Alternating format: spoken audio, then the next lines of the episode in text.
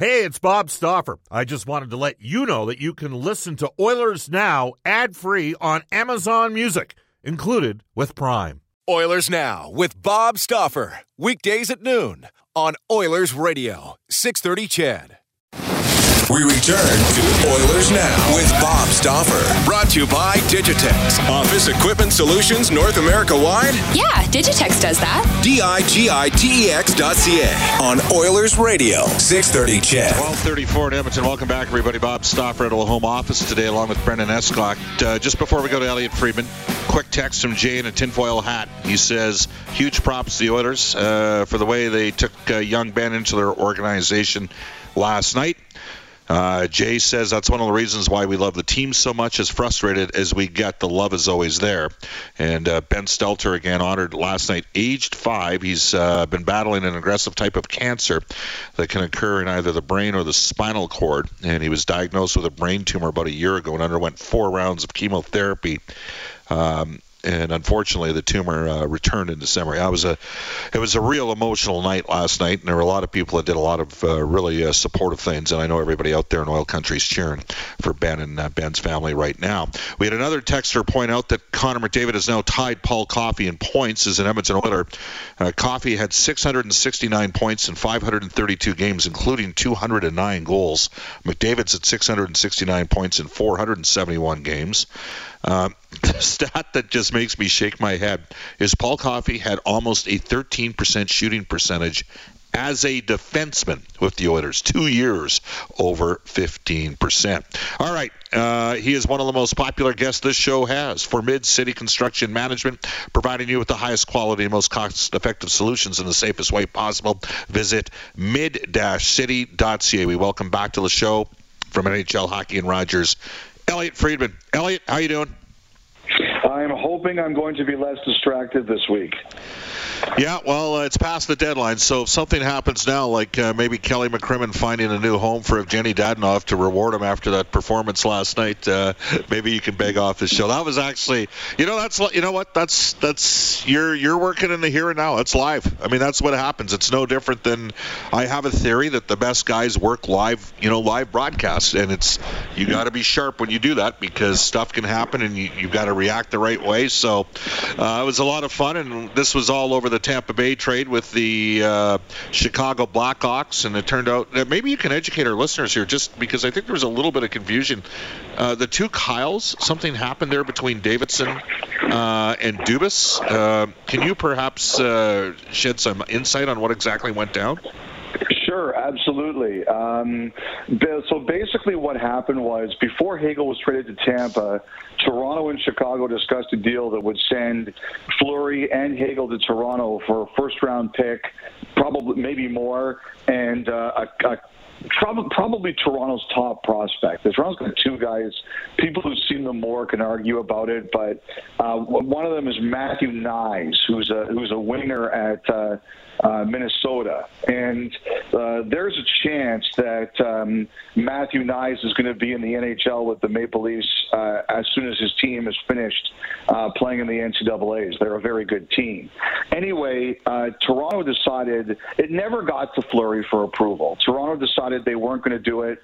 They didn't want to pay that price, particularly since Fleury's a rental. And so the, the, the deal kind of died there, and Hagel went to Tampa Bay. But it got out after that it was discussed, and uh, especially because Dubas had already decided they weren't going to do it, um, he just didn't like it. Um, you know, as you know, some of the some of these G Ms react very differently to their conversations getting out there. Some shrug it off. Some don't like it. Uh, others kind of look at it like, well, okay, how will it affect our players? And I'm sure that Dubas, who at that time probably knew what he was doing in goal, I would say ninety-nine percent knew what he was doing in goal, didn't want his goaltenders to be distracted by that. Yeah. So end result is, uh, you know, are, are they going to meet in the barn like uh, Berkey and Kevin Lowe were ready to? They, as you know, they've patched things up. We've had Brian on the show for three plus years. They did the whole Battle of Alberta thing. They did the Kevin Lowe uh, toast of the town this August in Edmonton. It was outstanding. Uh, but it was kind of, I mean, those are two of the younger, youngest G Ms in the league, right? Yes, they are. And And and someone reminded me, there was a, a tweeter who reminded me that if you think about it and you know Ontario at all, uh, Dubas is from Sault Ste. Marie, and Davidson, although uh, born in Ottawa, he went to university in Sudbury, and Sault Ste. Marie and Sudbury are big rivals. So they're pretty much destined to dislike each other, which I thought was a good way of putting it. Uh, Laurentian? Is that? Yes, that's where he went, sports management. Yeah, yeah. I hear a lot about mm-hmm. that program. Okay. Mm-hmm. Uh, Harvard of the North, apparently, according to some of the people that come out of there. I digress. Uh, all right, yeah, Elliot. That's, uh, that's like that's like B X A calling like uh, Bowling Green the Harvard of the Midwest. Yes, yes, yes. Kevin, have you heard of Northwestern? Anyhow, uh, all right. So, what was what was your? Uh, uh, actually, you know what? This is a. Oh, you you, you brought up Bowling Green today, and uh, Greg Parks played at Bowling Green. He was a friend of mine. He passed away a few years ago. Uh, today would have been his fifty-fifth birthday. So, I saw when I looked on, I looked online on Hockey Reference today uh, that uh, I was I. I I look on Hockey Reference every day to see if there's, you know, any Oilers Hall of Famers or anything like that, or favorite players of the Oilers. I saw Greg on there today. So uh, back to uh, back to the here and now in the N H L, Elliot. Uh, what surprised you the most out of the trade deadline? Was there anything that went you went wow with? Well, I, I think probably the whole Dadonov thing is, is probably the one that surprises the most, because you know it's it's rare that you see N H L Central Registry approve something and then get told uh, that they uh, that they have. have to change it, right? Um, so that that's probably the one for me. And, you know, I don't know if we've heard the end of this one. Will there be any ramifications, repercussions? Um, you know, where does this go from here?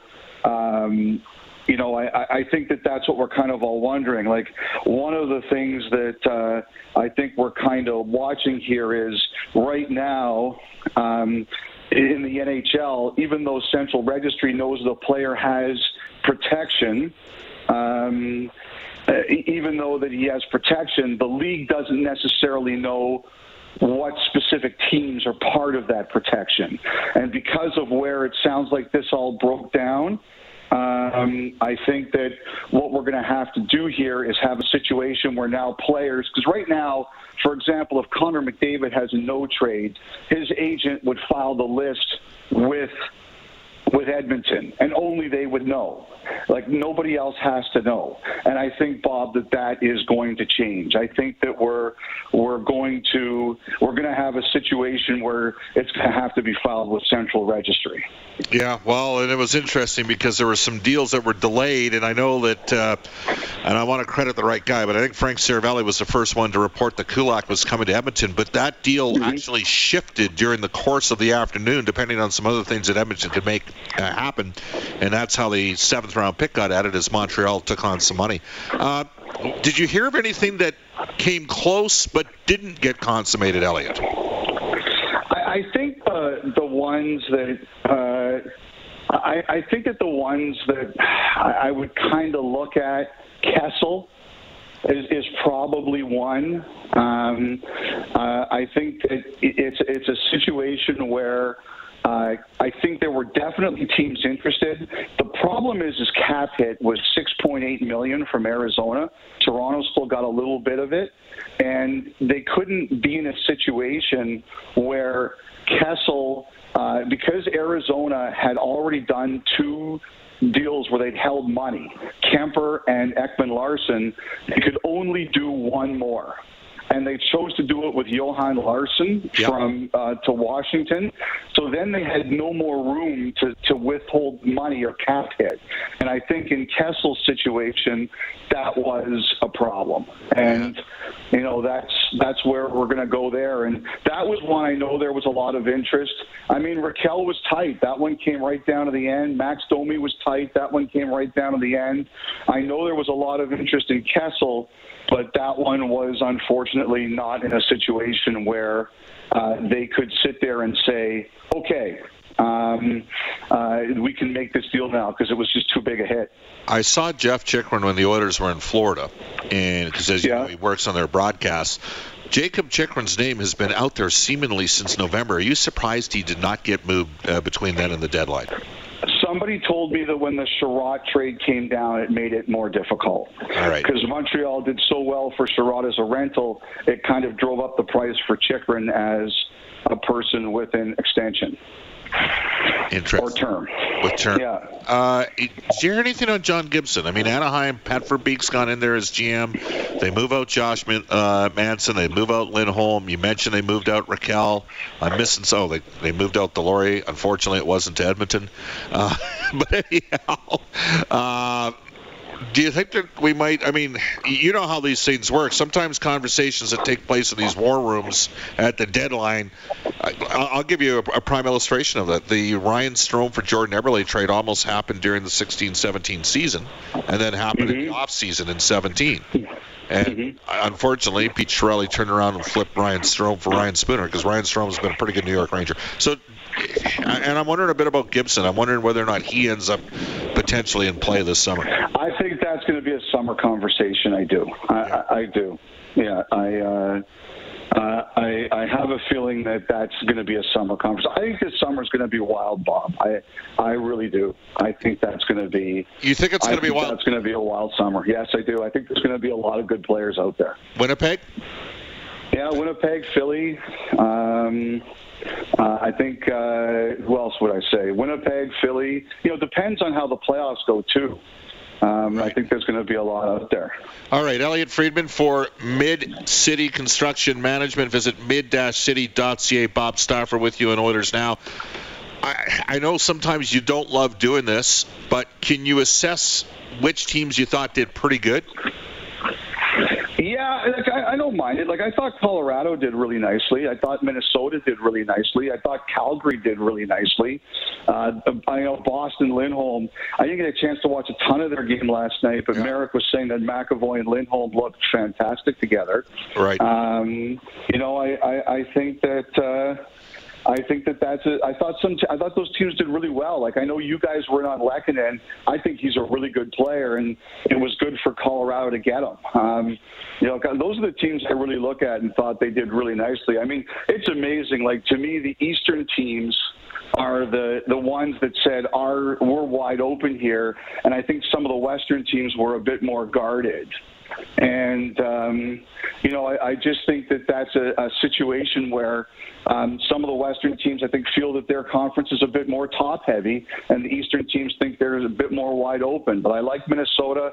I like Calgary, even though they didn't make any real deals that day except for Carpenter. I like Colorado. I like Lindholm.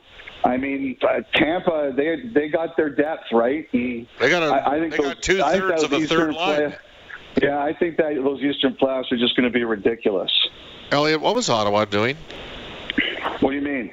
Well, uh, am I missing something on giving up a third-round draft choice for a player that was waived earlier this year that's got a year left at a three million dollars cap hit? Uh, oh, you, you, you, what, Hamonic. Sorry. What, what, oh, Hamonic, yeah, sorry. Apologies.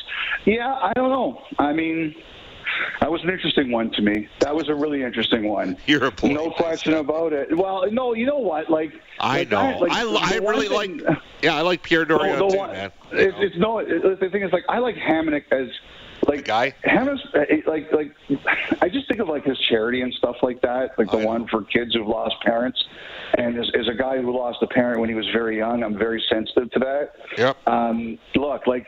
I was surprised that Vancouver didn't have to send a pick with it. Put it that way. Yes. It was that, that was an interesting move. I also, uh, you mentioned the Oilers were in on Lehkonen, and they were in on Nick Paul, too. You know that. And, um, you know, I, I got to tell you, I, I, I thought Ottawa could have gotten more. I, they must really like Matthew Joseph. I was, mm-hmm. surprised, I was surprised in that trade. I got to tell you. I thought that there was... teams that were probably prepared to. I and I've always liked Nick Paul. I think he's a really. You look at Tampa Bay, and between Hagel and Paul, they got two thirds of a third. They basically lost their third line, Gorge of Seattle, and then obviously Goodrow and uh, Coleman signing those big deals with the Rangers and the Flames, respectively. And now they pretty much replaced it. Like it's pretty. They did pretty well. Like Julian Breezeball did a good job there.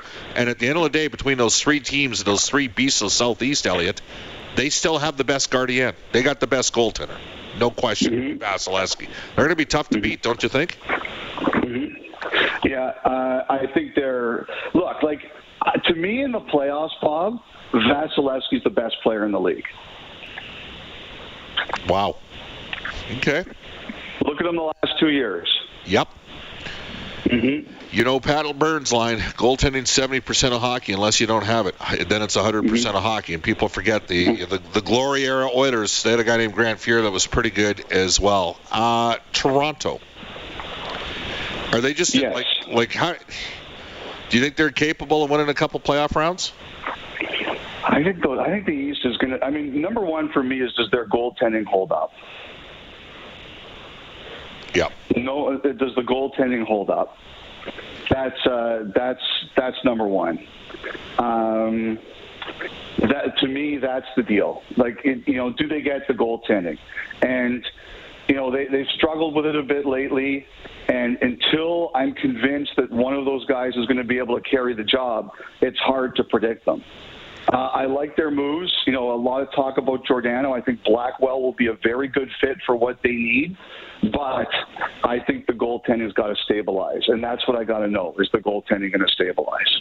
Now, what happened to Clark Singer in Western Ontario this year? Because I see they're not in the O U A Final Four. I haven't followed it at all. I just, I'm just, uh, I know I that. Know I, what happened? I I talked to Connor Yamamoto. His brother Keanu's playing at McGill, and they got a chance to claim the third spot out of the O U A tomorrow. It was a big upset. I think they stunned Queens, who are like eighteen and one this year. Uh, and, Elliot, one more for you, just on Noah Philp. Uh, the Oilers had several mm-hmm. routes out to see him. I'm led to believe that there's at least four teams currently looking at him, and two of them are in the Eastern Conference. Uh, two, mm. of them are, two of them are in the province of Alberta, and two of them are in the Eastern Conference. So that surprised me a little bit. So, uh, Well, uh, I mean, he's like he's – I've heard – like I haven't seen him, obviously, yeah. Bob. But I've heard he's a really talented player. Yeah, big. And people are always looking for talented players. Well, uh, there could be. I mean, hey, look at the whole Hayden Hodgson story. That is unbelievable. The guy spent four years in the East Coast League, finally got some traction last year, was playing down mm-hmm. in Lehigh Valley for Ian LaPerriere and Jason Smith. I talked to Gator probably six weeks ago, and he said, we have a guy that does stuff that nobody does anymore in the A H L, and the Flyers ended up, they be, Elliot, they had to sign him, or somebody else mm-hmm. was going to scoop him. Yes. Right? That's he looked happened. Great last night, by the way. What a great story. I'm, yeah. Oh, that's, that's that A H L gentleman's agreement that you don't sign other teams' uh, A H L contracted players out. I, it's, it's an interesting one. Uh, what are you the, telling me, that the Oilers tried to get him? I would suggest that Pat Morris made it aware to several teams that this guy probably was on the precipice of playing in the N H L. And I'm not mm-hmm. saying Edmonton tried to get him, but that's what an agent is supposed to do. Is, yeah. is, is drum up interest uh, for their guy. Yeah. Hey, one, one final one for you. Evander mm-hmm. Kane, how do you think it's gone so far in Edmonton for him? Uh, I think it's gone pretty well for him in Edmonton. It seems like it's a really good fit, no question. And you know, I was happy to see score last night was was Derek Brassard. Yes.